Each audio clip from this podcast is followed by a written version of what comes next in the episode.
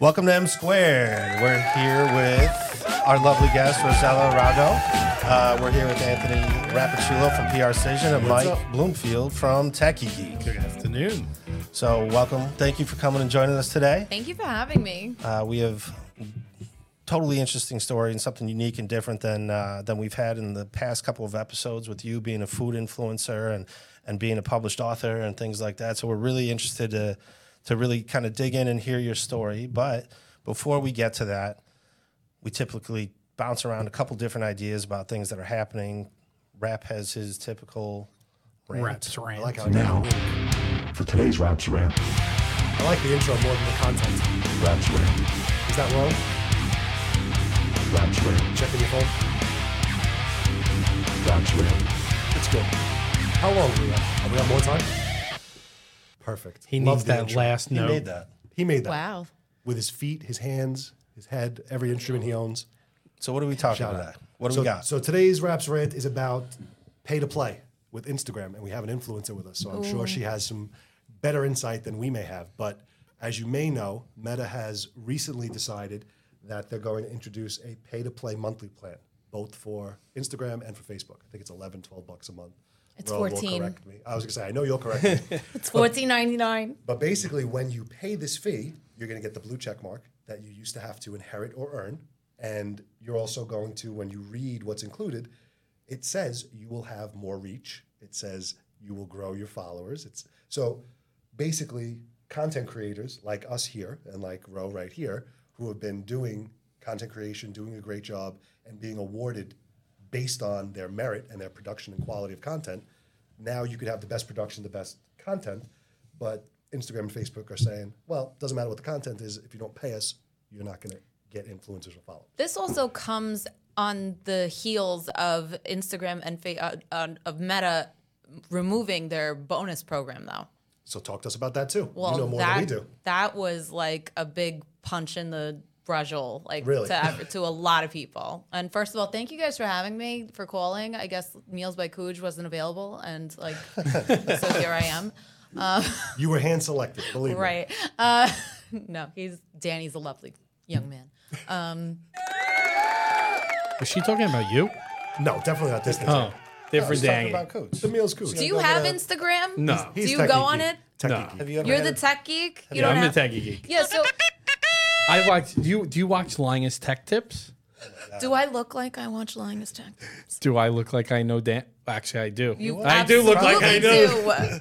Have you ever had a bacon, egg, and cheese? Of course. There you go. Come on. Wow. So they they said, okay, we're gonna stop the bonus program, which is the only reason that mo- a lot of people have been creating reels. Like in the past few years, I think I, I can't remember when reels became a thing, but there was a certain point where Instagram first said. Uh, you need to make reels. No more photos. Don't post the photo because we're not going to show it to anybody. I think it was 20. I think it was 2020. yeah, it was And I around think it was on the heels of Snapchat. Correct me of if I'm wrong. TikTok because TikTok blew up during the pandemic. Then Facebook wanted to compete with TikTok, so they're like, make reels or we're gonna hurt your family. Right. And like everybody just started making reels, and to encourage people to make more reels, they're like, okay, we're gonna start paying you for reels, uh, for the views on your reels. So you had to be invited into that program. It was like it was l- easier than getting a blue check. Getting a blue check was impossible. I would, I, I bought it. I, I drank the Kool Aid. There I, you go. I It's had all right. to. And you don't. don't judge. You don't get anything. Okay? No, it doesn't do it. It just makes you get, feel good. You get ukats when you, You get pay a, that fourteen. You get a blue check. You It get makes a blue feel check. great. It's, it, you could go with Twitter and get a blue check. What's it? Seven bucks a month. Eight It's- bucks a month. I think. There's nothing. I what I do like about it is that I think um, it it it leveled the playing field for a lot of pe- for a lot of influencers because like it used to be this thing where uh, you know if you didn't have a blue check that you You were no good. yeah like who who the hell are you you Right. don't even have a blue check like Right. well, but your content could be amazing or um, there used to be certain benchmarks in Instagram that people were would have to hit to be taken seriously like 100,000 followers that's not even it anymore you have to have like 200,000 followers to really be serious Right. to be a serious um, to to to for people to think that you have an influence a real influence and it like really changed the way we think about how much how many followers is enough to create an influence and i mean i've been doing this since 2009 and i think you know, a smaller following, depending on what you want to do, is almost better and more concentrated for certain things. So, is it good? Um, now everybody just has. it- It's just it was a great equalizer, but also they took a lot of people's, um, you know, revenue earning abilities away, and it really upset a lot of people who were starting to rely on that amount of money. What about the actual content? That's the natural progression of content, right? And platforms that have content in them is that they figure out how to monetize themselves, and then they'll say whatever they want or they'll do whatever they want. And if you want to get your message across the way that you want it, it becomes sponsored content. But you know, I probably shouldn't say this because of the nature of what I say do. now. but Say it here, um, first time. to me, unless you're monetizing your content in in a in some kind of way outside of social media, you're in trouble because it's just not sustainable. You figure it out and then they take it away. You know, it could change at any moment. You're at the mercy of of Meta and all the they can change the rules whenever they want and they do. Right. Don't So- put all your eggs in one basket. No, don't do that. Yeah, and and the problem becomes, and we we've talked about it on others. Not only can they change the game and change the rules, and they have the right to do that because you're on their platform. Let's be real, you're the influencer, but you're there because of them, and they could change it as quickly or ban you. Right? You go and say the wrong thing, and next thing you know, you could be demonetized and and off the platform. You could be demonetized for anything at any moment. We had Shalin's Funny Guy. You follow him? Shalin's Funny Guy. He's got a lot of followers, big Staten Island brand, big name, and they turned him off. And he told us they, they turned him off. Instagram shut him down. Yeah, because he because he put a and picture because he had a he did I think it was a reel with his oh, son, his in the bathtub, oh. and they said chi- it was a you know having a child. But to your point, naked. that put a, a damper on his followings and, and his earnings, and it hurt him. Yeah. And just because they had a whim. It's it, the, they're the mafia. What do you want? Well, a new Meta form of it. Besides Yeah, that, though, I mean, outside of that, right? You're moving on to TikTok and other things. We've said it a handful of times. Like we, we're the guinea pigs of, of TikTok. We're the only country being monetized by them, and it's people that are creating content that then people are going and watching and interacting with what they're learning from. So we're literally feeding that that model and that beast of of how other people are monetizing. People might get paid to create content, but the people that care about that brand or whatever, they're just making money for themselves. So uh, the way it works is it's an ecosystem, right? So a brand, let's say, you know, Coca-Cola pays me a thousand dollars to make this video. But if, you know, Instagram just, you know, decides that they don't want to show people my content, you know, that deal with Coca-Cola is not going to come around again. Right. because my my views are crappy. You know, my reach is bad. My engagement is not good. So it's not just about, you know, one number in one place. You have to really make sure that it's going 360. Otherwise, you're in a lot of trouble. So, which platform are you seeing the most success from right now? Ooh, I mean, it, it's interesting because I kind of had a really big growth period over the summer on Instagram. Okay. I went, I grew like 50,000 followers. Wow. like really fast in in a matter of maybe 60 days not even considering that i've been building that first 50 since 2012 you know that uh that was really really quick and that was because i was creating reels. And was that because of a, a viral piece of content that just put you off the charts, You or was it because of consistency? Or? I think it was probably a, a, a few different things but i think the i don't know that it was because my content got necessarily so much better. I think it definitely got a little bit better and a little bit different and i was presenting myself differently but i just think that uh, the algorithm liked me for as long as it did and That's it showed it showed people my stuff it just decided I think that's a pretty good segue into into what this podcast is really about, right? We're talking about personal brands, being able to grow your brand in the market and and what your journey was to be able to get there. So we'd love to hear a little bit about your background, your story, your what your brand is. It's it's a this is the cooking with Nonna on, on Sunday dinners is your this is your newest cookbook that's out and uh it's gorgeous. It's a beautiful you. brand. Your grandma's with you in here on it. Tell us a little bit it's about not grandma, it's Nonna.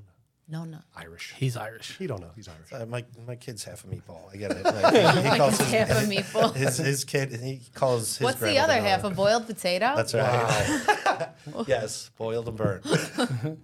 wow meatball's so much cuter like I mean, That's right. It's Gaelic and garlic. gaelic, Gaelic and garlic. I like that. Let's give you another title, Captions right here: Gaelic and garlic. So um, I started cooking with Nonna in 2009, and the which is you know the dawn of like content creation. It's like the dinosaurs where you know the God created the earth Yeah. and He created YouTube, and um, there were very few people on YouTube at that time uh, doing food content, and especially if you were doing uh, Italian food content, you didn't look like me, you didn't sound like me, you were probably a restaurant chef or a trained chef. You weren't some banana who learned how to cook in her grandma's basement, But that's what it needs to be. right? But and, and Relatable. So, what was your first platform? Wait, so the story is kind of interesting because I was at St. John's University and I was um, in the education, the School of Education there.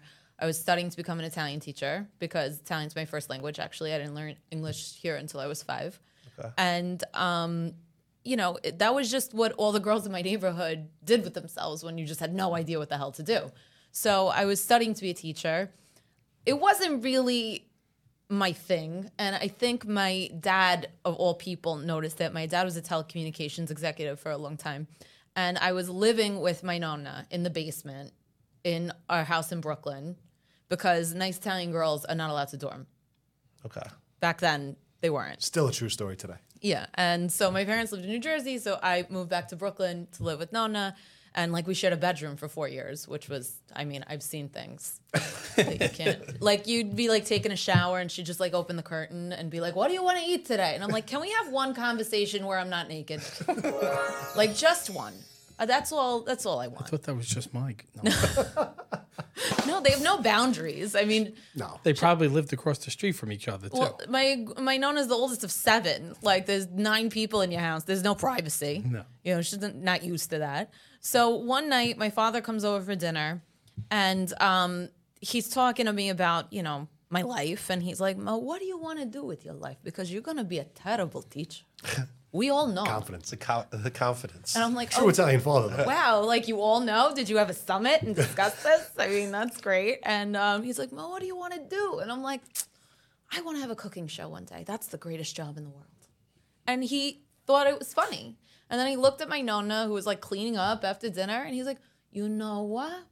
We should call it Cooking with Nonna. So my dad Vito create like essentially created, Created this. the brand. That's a, awesome. A week later, he bought the web domain cookingwithnonna.com and he sent me an email. He's like, look at this. And I was like, great. What are we going to, like, what are we doing? And a week after that, he actually built the island that I used to cook on. If you see my, if you look at my early um, YouTube videos, please don't look at it because I had purple eyeshadow. But um, he built this rollaway island that would roll into our kitchen in New Jersey and then roll into the the the big room that when we weren't using it. Had a stove on it, you know, it had lots of like storage underneath. And he was so proud of this that I was like, shit, I guess we gotta make a show now. I was like, and we had no idea what we were doing. And mind you, at this time, you could not just like film something with your phone. no, Like I had a, true. ra- I had this a razor. Like, A razor. Remember the razor phone? the But this is Vader when, phone. right? This is when like Emeril was at, at his peak, right? Yeah, like, like- they had full production Bam. studios and like Right. food, food was getting exciting, but it was still a major production to put on. I hired a production company. I hired the audio visual department of Seton Hall University Wow. to shoot the first episodes, the first seasons. I, I mean, I, then I started finding Nonna, and you know, my mother's a big Kakirone, so she would just call her friends up and be like, I mean, she talks a lot there. you want to be on a show? My mother's an actress. Okay. Like from Italy, and she does like film and TV here, and so she's very big personality. And she was like head of casting. And every Sunday, I started filming episodes of Cooking with Nonna. And you know, at first, I mean, they were disastrous. I mean, I look back and I like I cringe. But that's how it's supposed to be. Yeah, I mean things evolve, and don't um, know. you know, I did that for years, honestly, before anybody gave a crap about what I was doing. I mean, I was I was very young. I was 22, um, and and I uh, oh wait, I left out a really good part. This is a good story. You want the story? I do. I want it. So I was planning to release these episodes. I had filmed a few of them. It was almost it was 2008 at this point when we were when I was like prepping everything. I was getting ready. And I went to a psychic in the West Village. Italians aren't allowed to go to psychics. Yeah, they are. I don't know if you heard that. No, we are. I don't know. My nonna said no. What uh Just saying. Just saying. please, you know, she she probably been to psychics before. saying. I'm just saying, Fine. So where in the village? Where, This guy- You're, you're on Bleecker Street. No, it was on Grove Street, and Raym he he passed away now, but he was a very famous psychic. If you ask, if you have a friend who's into psychic, she's heard of this psychic. His name was Raymond, and No last name, Raymond Perot. just Raymond. No, he was very well known, and like everybody and their mother's been to Raymond. So I went to Raymond. I showed him my business card because now I had a logo and stuff. And he goes to me, "In one year, you're gonna be on the Food Network."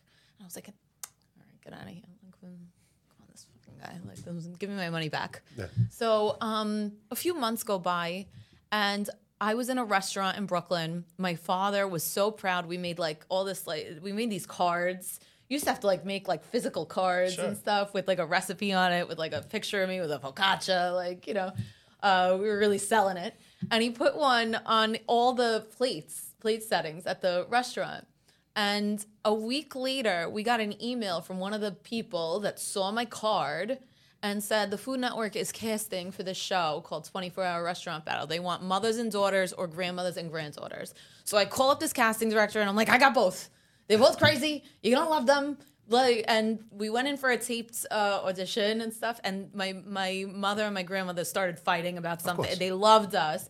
They actually cast us on the show, and they had the, the other team find somebody else so that they could make a team a one episode with teams of three because every other episode was teams was Teams teams, of of, two. So I had 24 hours to um, conceive an Italian restaurant, build it out, shop for all the food, um, prep, cook, and serve two seatings of 50 people in 24 hours. Now, have you ever done anything to that scale? No. Regular Sunday dinner is what, 20 people? Right. So, yeah, yeah, it's funny, but So- this was like it. It wasn't actually possible. I mean, Right. and then at the end, whoever wins, there's three judges, and they both eat it at the re- and whoever wins win, wins ten thousand dollars in seed money to like start their own restaurant, which is funny. um, But back then it wasn't. That's 10 grand's 10 grand. uh, you buy the sign for ten grand. Wow. But, I mean, I don't know. How's but the restaurant? we did this we did this show and i took it so seriously. I made a menu that was a total disaster. It was not executable. Um, they gave me a, a sous chef but then it was like their first season of the show so i don't think the producers knew what they were doing at the time. And they were like here's your sous chef. You're not allowed to talk to him. And i was like what do you mean? And, uh, he's not mic'd. You can't talk to him. And i was like how what am i supposed to sign language? What do you want me to do? Write him notes? Like i can't. So that was a disaster. I knew I was like I'd screwed it all up. The day that we were supposed to like do the service because they would stop the clock, you know, for us to go to sleep. You know, I mean, that's nice of them. yeah, that was nice. Then you know they do a wake a, a good night shot. You put your pajamas on. They want to see you close the lights. Right. They want to see you turn them on. Need everything. We were totally sleep deprived. I don't think we, we ate at all. I was I was losing my mind. And the day of the service, I was like holding a big coffee like this, and the guy on the other team, like they were nice people. They were like, "Ah, you excited, bro?" And I was like, and they're like, "Hey, you look all funny." And I was like, uh. I passed out On the spot. passed out, coffee's everywhere. The ambulance comes. Are there bloopers of this Um, No, anywhere? uh, I Come think on, they were no they were recording anywhere? sounds, but they were not recording video yet. You know what we so could have done with that footage? I'm in the idea? back of an ambulance, and this guy who works for Food Network is screaming at me. You a grown ass woman. You better get your shit together. Otherwise, we gonna take you to the hospital. We're gonna you're gonna get a psychiatric evaluation. I was having a panic attack. This does not make me calm down. so they took me to the hospital. They found out I was severely dehydrated, like severe, like I was gonna die. So I bet you anything, those producers called corporate and they're like, "Can she sue?" Yes, okay. Like Yeah. so, they were like, "Don't worry, we're gonna pause and." We're gonna take two weeks, and then in two weeks, he would come back, and we're gonna finish the show. It's gonna be great. In retrospect, should I have been worried? because it's really a very bad episode if the epi- if the team with the 80 year old Nonna loses, right? it's it's not good TV it, that Nonna loses. Like Right. does all this worse slave labor for two days, and then like you know she loses. Like Right. that's a terrible show. I was gonna win, um, and I did win. There you go. There you go. all that for nothing. Did you start the restaurant with ten thousand dollars? What'd you do with the $10,000? Oh God. Just went back to the psychic. Yeah. I definitely no. Oh, you know what I did She with did, part look, of it? she I did. bought my first pair of Louboutins. I'm not gonna lie. There you Nice. go. That's Like- definitely an investment in a restaurant. Wait, you earned that. Invested in you? I Yeah, would have that's lied. A, I could have lied about that. I did. I bought my first. pair That's of an Louboutins. investment, I though. still That's- have. You're them. over here. You earned it. How much did you give to your nonna and your mom? Oh, I gave Nonna. I gave Nonna, but like I gave Nonna- Nonna. But Nonna, then- here's a meal for the little. But what do you think? Nonna gave gave it back to me because she gave me like a hundred dollars on my birthday. You know, ever since then, so I got it all back anyway. It all comes back. Yeah, you know, like of course I gave it. It's like here you go. Yeah. Let's talk a little bit about her. Let's where where are you guys from? So, um, wait, just to redirect, the psychic was right. A year late, exactly one year later, the episode aired on the Food Network. Okay. We got to search it up. It was a year it. like a year to the date. What was it called? Pretty much, because it was June 2008, and it and it uh, went on the air July 2009. So he was right. In fairness, he didn't say it was going to be completely successful. He just said you'd be on the He show. He didn't say I was gonna like have my own show. Right, he right. didn't say, He was oh, right. like you know, he, like you're you're the next Giada. Like you know, it's- he said you're gonna be on there. I was. Guy's gotta right. say. Guy's right. It was worth a hundred bucks. That was it. But That's you not won. bad. I invest a hundred what for the ten hell? grand. Yeah. Listen, every day. things happen for a reason, right? so after we like we started doing episodes of Cooking with Nonna, and you know, nobody really, you know, no, the producers didn't exactly come knocking for me. I went to a bunch of meetings with different uh, agents, managers.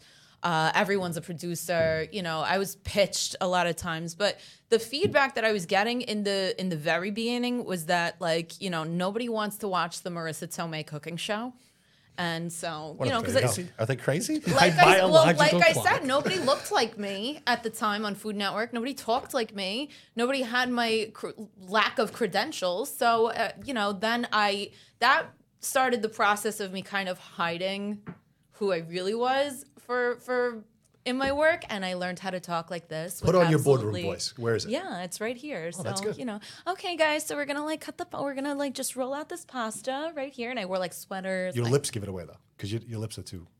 See, you, you get when you talk regularly, your lips are moving. When you talk in your boardroom voice, they don't move. They don't move I had a boardroom voice too when I was a Manhattan. like a That's how I know. ventriloquist. Yeah. They don't move. Not as much.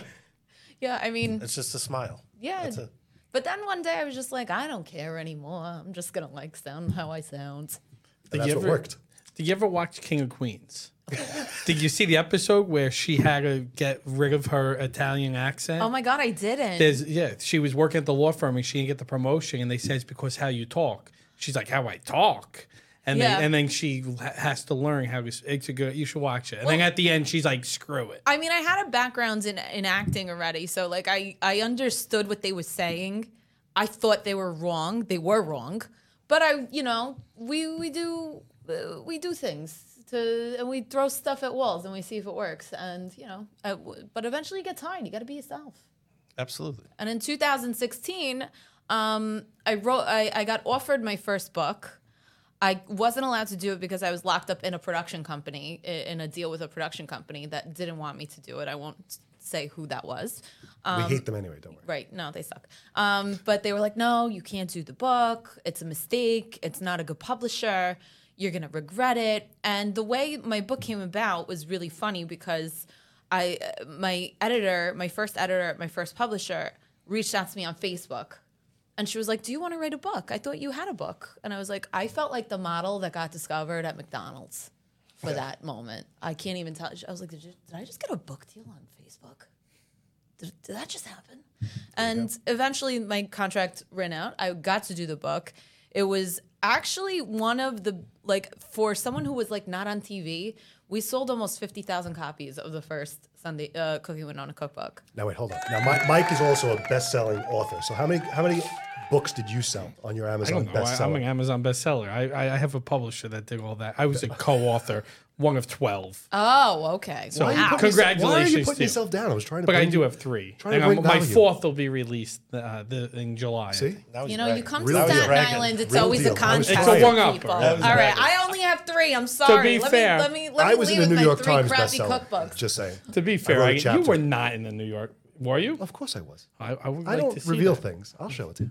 It's all right. I'd like Doesn't to matter. see that. Now, You're the only person on Staten Island who doesn't brag. Oh no, I Please, brag, I he brag more bragged. than everybody. I'm the best guy in this room right now. What are you talking about? that's true. But now the real question: Did they have you do the audio book? They didn't, you ah, know. Yeah. Oh my gosh, should I be That's offended? Yeah, I would be offended. Or should you go back and do something new? What a travesty. Well, who did, is there an audio version? There isn't, you know, and there kind of should be because the thing about my books that are different than regular cookbooks is that they're not just recipes. For my first book, I profiled, I think it was 24 different grandmothers Okay. And I would go to their house. I would spend the whole day with them. Um, I would cook with them. We would test the recipes together because like nonnas measure everything in like espresso cups. Right.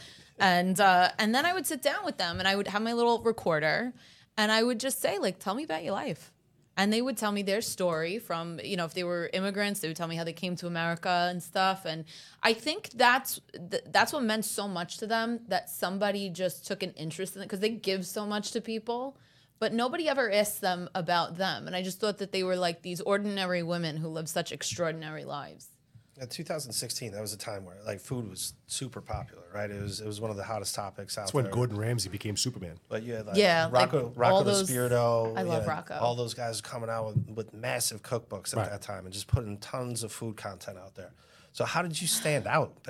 Like how did you? I think it was the Nonna angle. And I think it was that, you know, I had 24 ladies who was so fiercely proud of this project. And um, by then we had actually built a very big platform on Facebook. So Facebook is arguably my biggest platform. We have over 700,000 followers today. Um, and they are all organic. Like they they're not fake, you know, I can I can tell when somebody I can spot a Fugazi following Yes. Sure. like from a mile away. So um, I'm really grateful for all the people that we have on Facebook. But at the time, I think when the first book came out, maybe we had around 56. We had a very large, impressive number on Facebook. Instagram, I was still pretty small, but um, it just got everybody was so excited for the first book to come out. Everybody that had been following me, you know, for how many years at that point, it was such a, a, a cool story too, and it was like people really did understand that we were always a family business. Like everywhere I went for those years, I went with my father, who became like my dadager. Shout out to Vito. V- Kim Kardashian got a momager, I got a dadager named Vito There you go. you know and uh and i think people really knew and understood me as sorry as as like a very authentic person as like a, a real italian girl from a real italian family and i was just like them you know i make people very comfortable Yeah, you do. But How did you how'd you go from book to merch to now you sell? I mean, talk about that. So you were an influencer, you were doing cooking, you took Nonna, you threw cameras in her face, which we spoke about earlier, which I wanted to touch on. But so now you got the vlog, you got this following, you have the Instagram. What was what was the catalyst that you said, hey, we could do a cookbook, and then hey, I can do clothing, and hey, I can do merch, and so i can't remember now what came first what had we already my first product ever was the nonna knife the Nonna knife the nonna knife makes sense. Right. So if you're from an Italian American family, every family has these knives, these crappy knives with like a plastic handle. They're all different colors. No, they're not. T- They're they, in my they, house. I hate them. They are sharp for the for 30 years. Name a better pro- like longer lasting product. I'm a knife guy. I'm not going to name names, but I have a nice collection of knives. I like to cook, so Yeah, yeah, yeah, yeah, yeah. You like it's not it's not a quality knife by any means. It's a pressed steel knife. It's not a forged steel knife, so it's very flexible and bendy. This is the one knife my nonna has used to do everything to clean vegetables, to make pasta, to and so she cuts like this. yeah, yeah. Into I Into cut like, fist, I yeah. cut like that too, and um, you know, you get them like six. ca- you have to. six for two euros at the market in Italy. They're very cheap. So we started importing them and people loved them. And we, we kept them very inexpensive. We did the packaging with like me and Nonna on it and stuff. And and you still buy them? yeah, we still sell them to, to this day. We have knives and forks and we have forks and spoons that go with the set now. We have polka dot ones. We have different colors. Um, so I I can't remember if at the time we were selling. I think we were already selling knives. Then I did a cheese grater. So if you have seen on my Instagram, my nonna li- likes to use this cheese grater. She sings. She's very cute, and it's this like bowl with the grater on top. And that was my job when I was a kid was grating into that, and people fell in love with this friggin' cheese grater and every it became like i need that i need that i need that so it was uh, me doing merch was almost accidental because it was me like showcasing these things that i grew up with and seeing that the demand was there so i'm very crafty when i when i release a new product now i always try and like tease it or wear it or utilize it first and to see if someone notices and somebody always and like i'm i i i'm not great at a lot of things honestly but i am great at picking winners when it comes to products and i'll tell you a little bit more about that so um we were selling my first book. Then we started selling knives, cheese graters.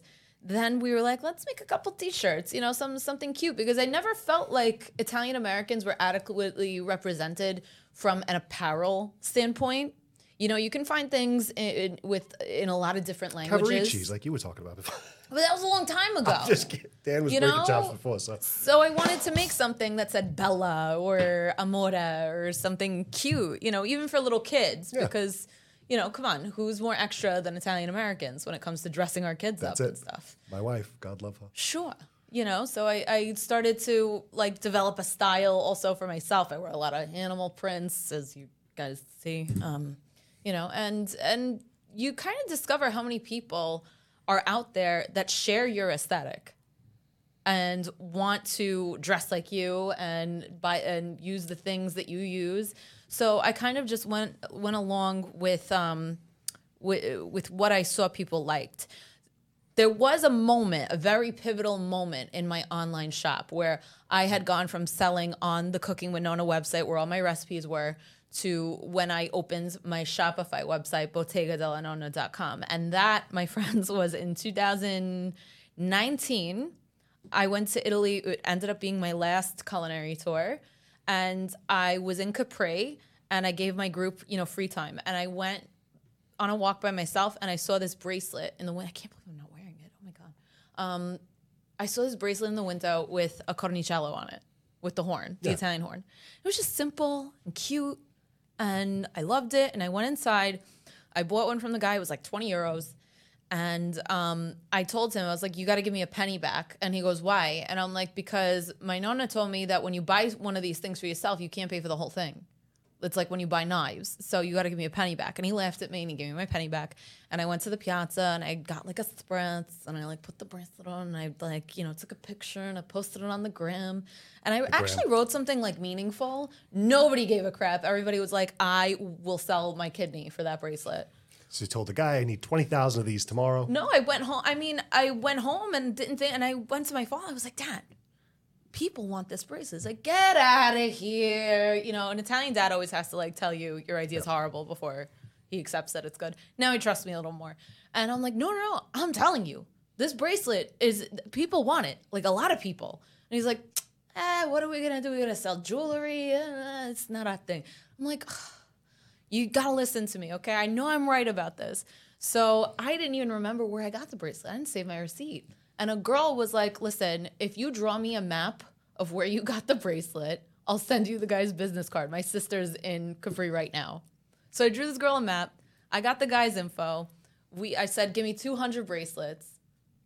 We sold all of them in two hours Nice. That's crazy. That's awesome. and I, I mean, we, we, I, I can't even tell you how much we grossed in just two hours, and that started like the entire jewelry line.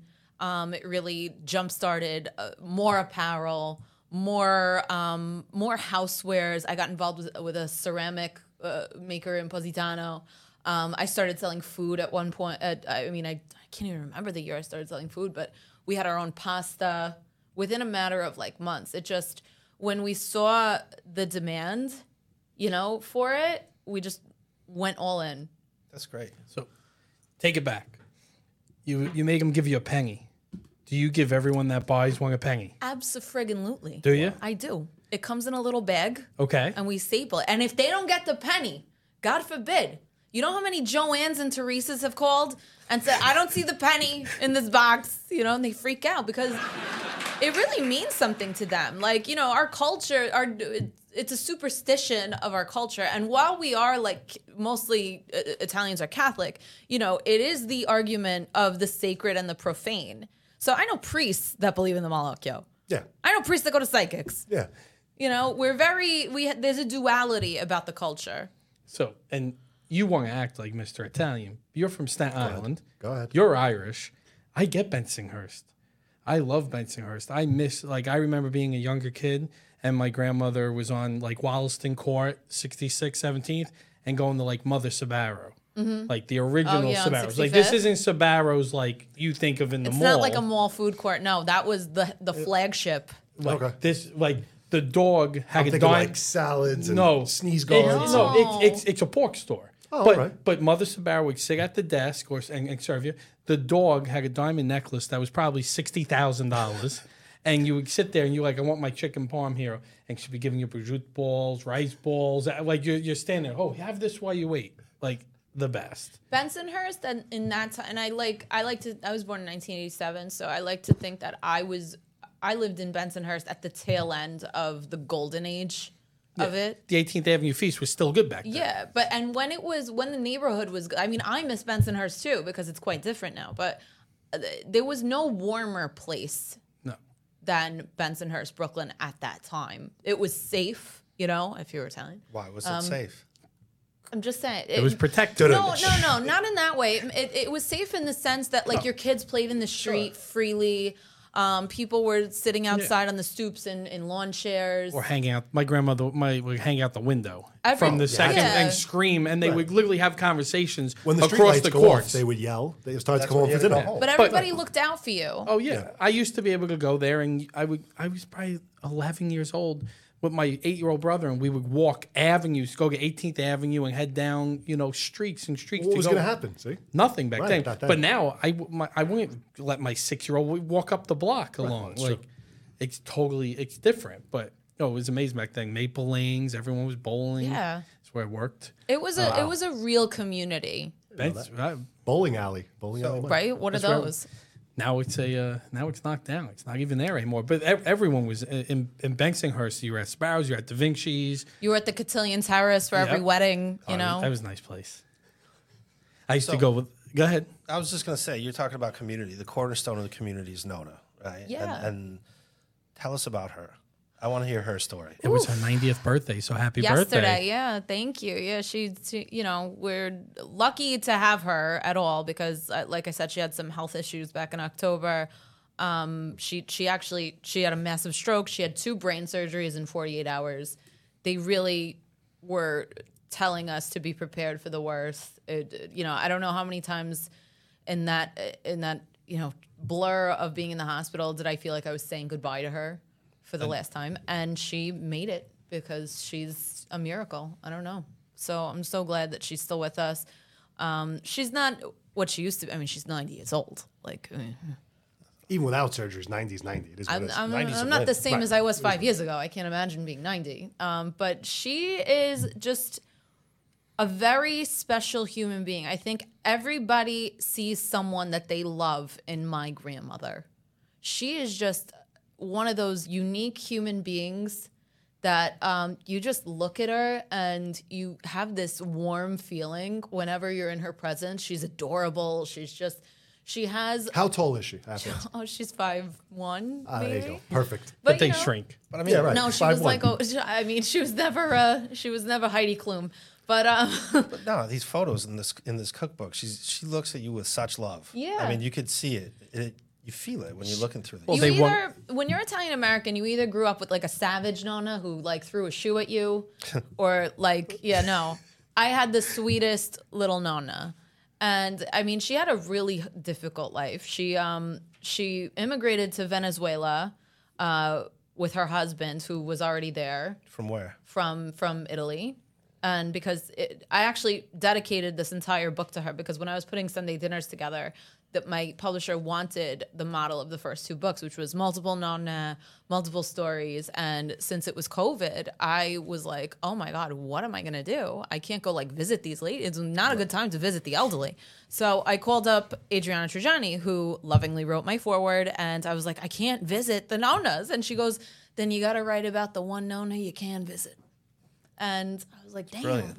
The only one that matters. Right. So I not the only one that matters, but Well, you to know, us for this conversation. she's the Beyonce right. of the that's project. it. She's the one. so I decided to write her life story in a series of chapters that go along with the book. And I mean, the book starts with her on the pier in Venezuela waiting for my grandfather. And could you imagine that this guy just writes you? I mean, he's your husband, sure. But like you haven't seen him in years. Like he really just comes to Italy to get you pregnant and then goes back. And then you know, once in a while he writes you a letter. Could you imagine this guy just wrote you a letter and's like, "Yeah, Romana, get on a boat and I'll see you in two weeks." you know, It'll all work out. It was with an actual boat back then. With Oh, these, yeah, it was a real boat. With these two little kids, just get on the boat. It'll be fun. And like, I thought about her standing there at the pier waiting for him, and may, and it's like hundred degrees there, and maybe like she hasn't heard from him in two weeks. Like, could you? ima- and it's hours. But- it's, not but like, he- it's not like he shot a text like Yeah. I'll, I'll be at the dock no, in he like sent the 20 pig, minutes. the carrier pigeon flew Right. across. But it's, It's like, like, you know. could you? There must have been a moment where she was like, "Is he here?" like, It was Well, a, that's romantic, what- it was a and- and- romantic time. and Right. two, when you- a real. time. And when you think Look, about it you- too, you're not going to the U.S. Like you're not going to like the land of promise. No. you're going to Venezuela. You're You leaving Italy language, to yeah. go to Venezuela. And and actually, and my grandmother couldn't find him at first. My mother was nine months old, and she had only seen pictures of her father. And she goes, "There, there he is." Really? Yeah. So she starts in Venezuela. They, my grandfather wasn't well. Um, he had a stomach ulcer that he said, "Yeah, because you're not here cooking for me, I have a stomach ulcer." all You say. know. So he imported her to like cook him back to health. It didn't work. They went back to Italy. Unfortunately, he passed away. She was 29 Wow. and um, she decided to go to America with where a lot of her siblings were. She's the oldest of seven, and everybody was starting to immigrate to Carroll Gardens. That was everyone from Mola di Bari started in Carroll Gardens. Then they spread out to Bensonhurst, then Staten Island, then Biggest, Jersey. smallest little town in Italy. Then Florida. Right. Yes. Then Florida. Then you die. You know, and then either you go back to Italy or you die in Florida. I don't know. So um, yeah, she. Uh, On her own. on her own. Actually, no. Her trip to America, she brought my uncle Joey with her because he was 10. He could work after school, and she had to go to work. So she left my mother in Italy for, oh, 18 years? So for her to be able to see you live the American dream has to be something that is indescribable to her, right? I mean, she could probably say to you what it means, but from a boat in Venezuela waiting to now being a part of what you've created with her that is now a brand, that is now a following, that is now um, influencer, right? Like people look to you and to her. And that must be an incredible feeling to know that she's done it and also that you've been a part of that. You know, I, I wish she still had the the cognitive ability to really understand. But even when she did, even when she just never got it, she and it never mattered to her. Like she you- never gave herself airs about anything. Absolutely She not. She just wants to spend time with you. She really, yeah, she would do. She did it for me. Right. That generation of people, like, and that, and that's the love of a grandparent, and how it's different than the love of a parent. Like, she would do anything for me. I, I dragged her through that reality show. I, you know, I. She, you think she wanted to do that? No, she did it for me. And for your grandchildren, you will do anything. That's what I've heard. So my kids, Nonna, I've heard her say many times, like, I love my kids. I'm in love with your children. Right. Yeah, because Yeah. they get to say goodbye to them. They Right. they leave. They're not their problem. They leave. Now, but when you were out a restaurant, did people come over? No, I want to take photos All the with her. time, they still do. And does she like? lo- Did she love it, or was she like, "Why did they take my photo"? you know, pe- uh, she still kind of understands that that she's famous She's famous. because last care. night it happened, and she will post. She doesn't. Sh- oh yeah, okay, okay. Like I, I think that's like a weird muscle memory for her. Like oh wait, I'm famous. Okay, yeah, like of course. But um, she she was always rooting for me and stuff and always wanted me to succeed. You know, you talk about marketing. She used to stand on the corner of West 6th Street where we lived and have these cards, my Cooking with Nonna cards, years and years and years ago. And people used to pass by, like, and she would be like, Do you have a computer? And if they said yes, she would give them one of the cards and be like, Go look at Cook with Nonna. That's me. And Who says no to that? Who could say no like right she could sell sand to she could sell ice cubes to eskimos i mean uh, for 100 all the little ads we do for like the the products it's like for 100 million dollars i could not find a better spokesperson than my gra- not uh, not in any other bad way it's just she's the most amazing uh, human that can like really capture someone. I mean, you if you met my Nonna, you'd melt. You'd give her all the money you have. You'd just I already want to. If she, right like. we'll, we'll, set, Take- we'll Venmo take it all. That's it. This this book is it's gorgeous. Thank It's you. Like this is a piece of artwork. If you get a chance to nice. actually take a look at this cookbook, like the the photography, the layouts, Mm-hmm. but just the personalization that you gave this, the the china, right? The glassware, the the tables, everything is so it's it's beautifully put together. But it's like again, it's another thing that like leads back to the romance of what food is, what cooking is, what this family is, what what your grandmother is. It's it's incredible. I wanted I so I got to art direct this cookbook, um, which is kind of a big deal because my first two books I wasn't allowed to do that. We had to hire externally, and um, I always fought for that. I mean, as an author, as someone who never even thought they would go to college, never imagined in a million years that they would write cookbooks or any books at all. Um, to be trusted by the people at Harper Horizon to uh, to to just be on my own with this project was tremendous for me. And I take these things so seriously that I I am so particular about all the crumbs and like look we put the cheese in an espresso cup and I wanted every single photograph to feel like you're eating at your grandmother's house. It resonates. It and all these little things that like I used to fight with like the art directors and they're like we don't need this. There's too many props. This is like you know this is just so jarring. Uh, no one's gonna get it. And I was like no, someone is gonna see that spoon and their nonna had the same spoon or they're gonna see the piece of a tablecloth and be like you know I was like I know my audience. I know my readers and I know what moves them. And the thing that like you know you have no idea what that like coffee cup is gonna mean to someone. My favorite placement is on the cover with the Ruffino bottle. Yeah. That's I mean my absolute that's my absolute favorite. Wait, so I know it's real deal when I see that. 'cause there- that's so this uh, I have I have like some BTS of like this part of the shoot. So this is when we shot the cover, the day we shot the cover. This set was built in a studio in Brooklyn. I wanted it to look like an Italian grandmother's house. Um, these are both paintings that my mother made.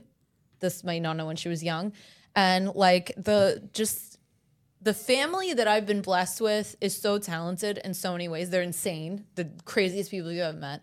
But my mother's an artist, so she was hand painting this lampshade. My father's hanging these with fish wire, fishing wire.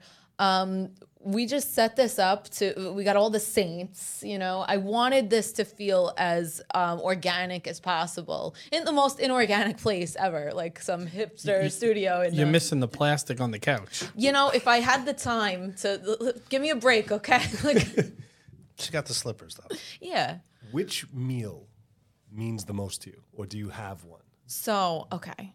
So why? in this book, let's find it. Let's find it. Let's find it. Because there's got to be something that you as a child, it, it just when you smelled it, it evoked emotion, or when you walked in and Nonna was cooking it, you just you smiled. What are these, sir? Where are we?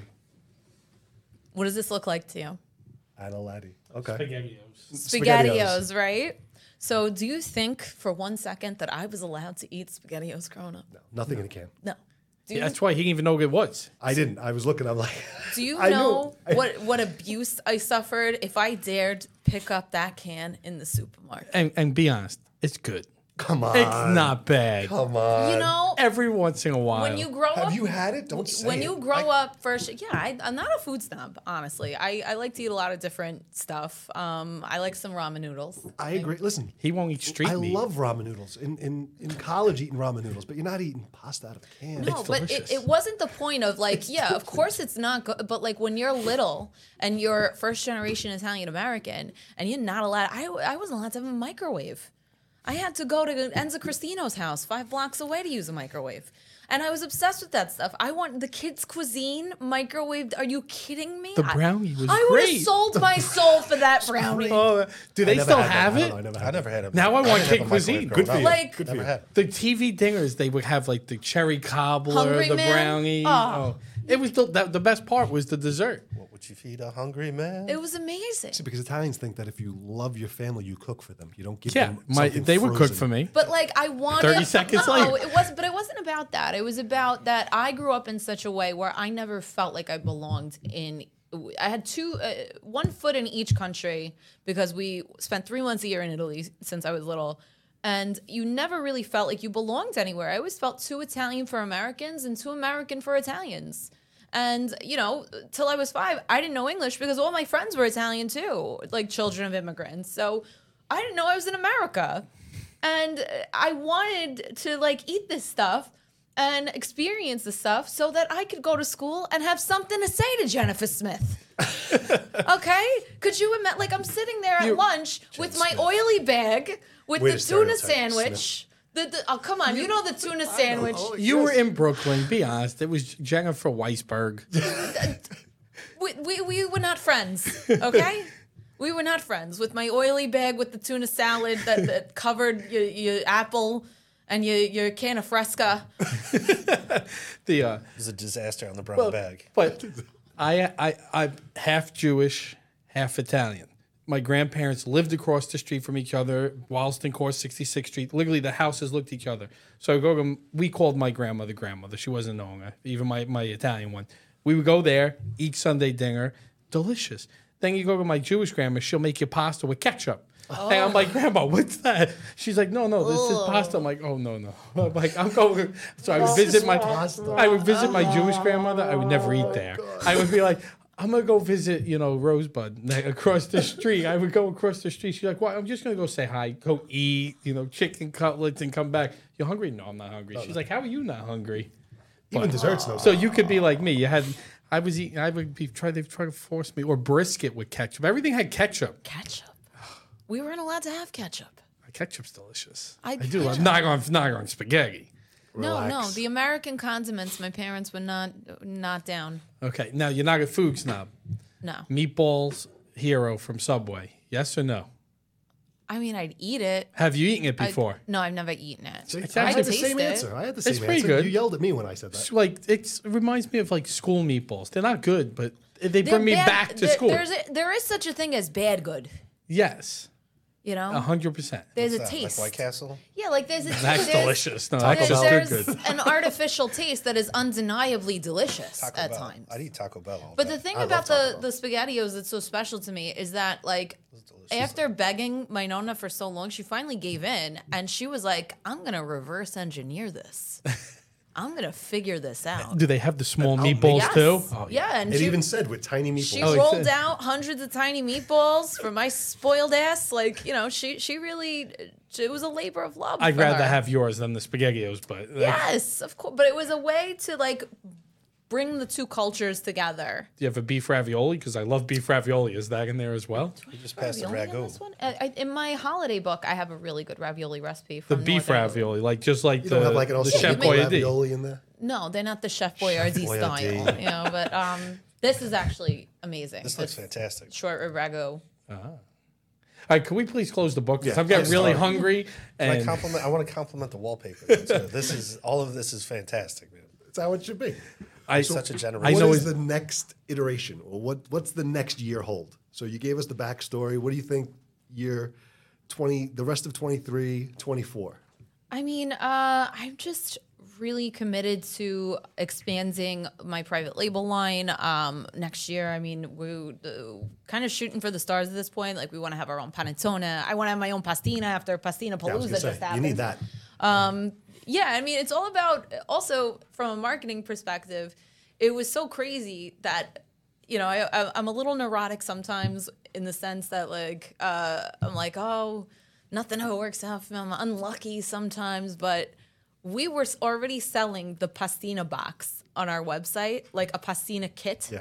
With several different cuts of pastina. So if you if you're one of those people who thinks that only those Ronzoni tiny stars are pastina, pastina is a genre of pasta. It is literally the the word means the diminutive of pasta. Oh, I didn't know that. See? yeah, so tiny- Yeah, tiny it just means any tiny pasta. So don't come for me and say your box doesn't have any actual pastina in it. It absolutely does. So we would sell a few different cuts like the acini di pepe, the orzo, the stars, um, and we would sell like the broth cubes. We have a spoon that says my pastina spoon. And when Pastina Palooza hit, when Ronzoni announced that they were news. no longer making pastina, we saw. I mean, I gotta, I gotta send them a present. My son cried.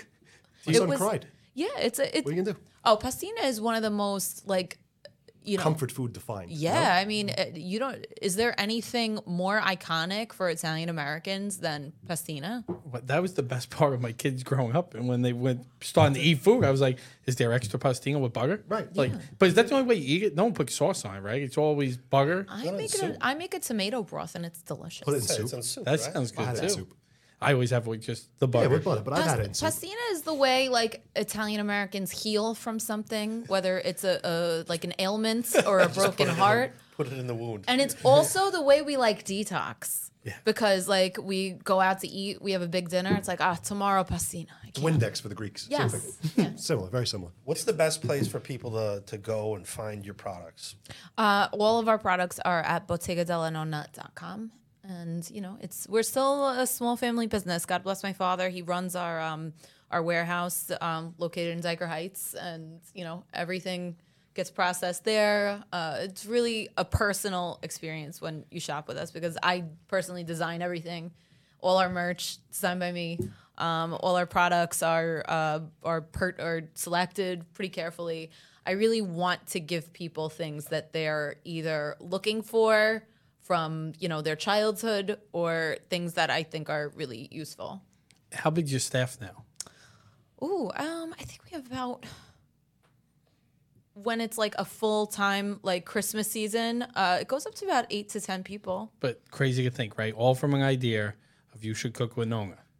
Yes. That you, you have employees, a business. And I mean, and also from a creator standpoint, a, a content creation standpoint, um, I mean, I was one of the, I guess I was one of the first non uh, content creators, and now look how many there are. Yeah, now you they're- know, I, all over the place. I, I had this, I, I knew back then that like they have something special, and all the nonnas are amazing. I love like how big Nonna Pia is, and how uh, everybody that cooks with their nonna. I, I'm just glad people are doing it because it's one of the most important things that you can do if you grew up the way I did, we did, um, and it's the o- one of the only ways that's going to ensure that the traditions never die. You should have trademarked it. So one of the things we like to do is impart value to people who are watching or listening, and we have you with us. What are some tips, words of wisdom, something you can share with the audience, whether they be content creators, marketers, or even in, in the food industry? Because a lot of what you've done doesn't apply necessarily to food. You're talking products, you're talking, like Mike just mentioned, employees, a business model. So any tips, tricks, something you could recommend for people who are out there starting on social media or looking to embark on the journey?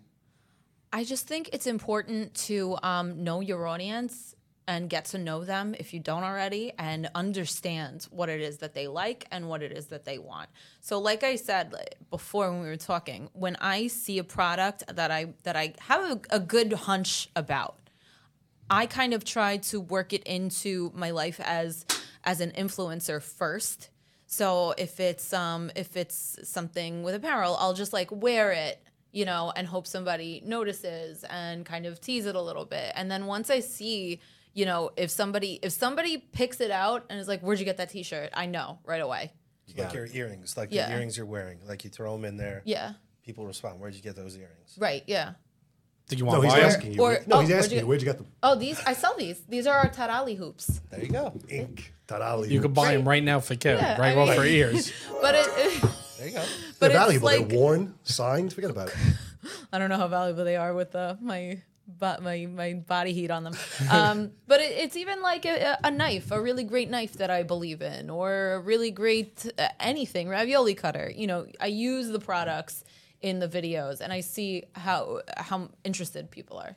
It's great. It's great. Well, listen, we really appreciate you coming down here. Yeah, thank you for have a- having a, me. fantastic story, loving family. Like everything is again gorgeous. This is a piece of art. Thank you. Everything that you're doing out there is really great. We appreciate you. Uh, we want to sign off right now. Rossella Rago, where, where again? Rago. Rago. I'm, Rago. You, I'm Rago. Is that it? Yeah. Rossella Rago. yes, Okay. I have a speech impediment because I'm from Chicago. from Chicago. You also think your pizza's better. I don't think it's better. It's a different story. animal. Another story. So anyhow, signing off, Rossella Rago. Thank you for coming with us. Cooking with Nonna, Sunday dinners. Check out the new cookbook. Mike Bloomfield, Thank you. Anthony Rapp. Thank you for being with us. Guys who are listening and watching, don't forget to like, follow, or share M Squared. Comment in the comment box. Do not forget to follow Rossella at cookingwithnonna.com and give me all your handles. I'm at Rossella Rago. Two S's, two L's, um, everywhere. Two S's, two L's, Everywhere. everywhere. Everywhere. Any parting words? Um, thank you guys. For, I mean, I always love Staten Island, no matter what anyone says about it. Liverpool. Shots fired in the compliment. That's a wrap. M squared. I'm Dan Ryan. What's more Italian than a backhanded compliment?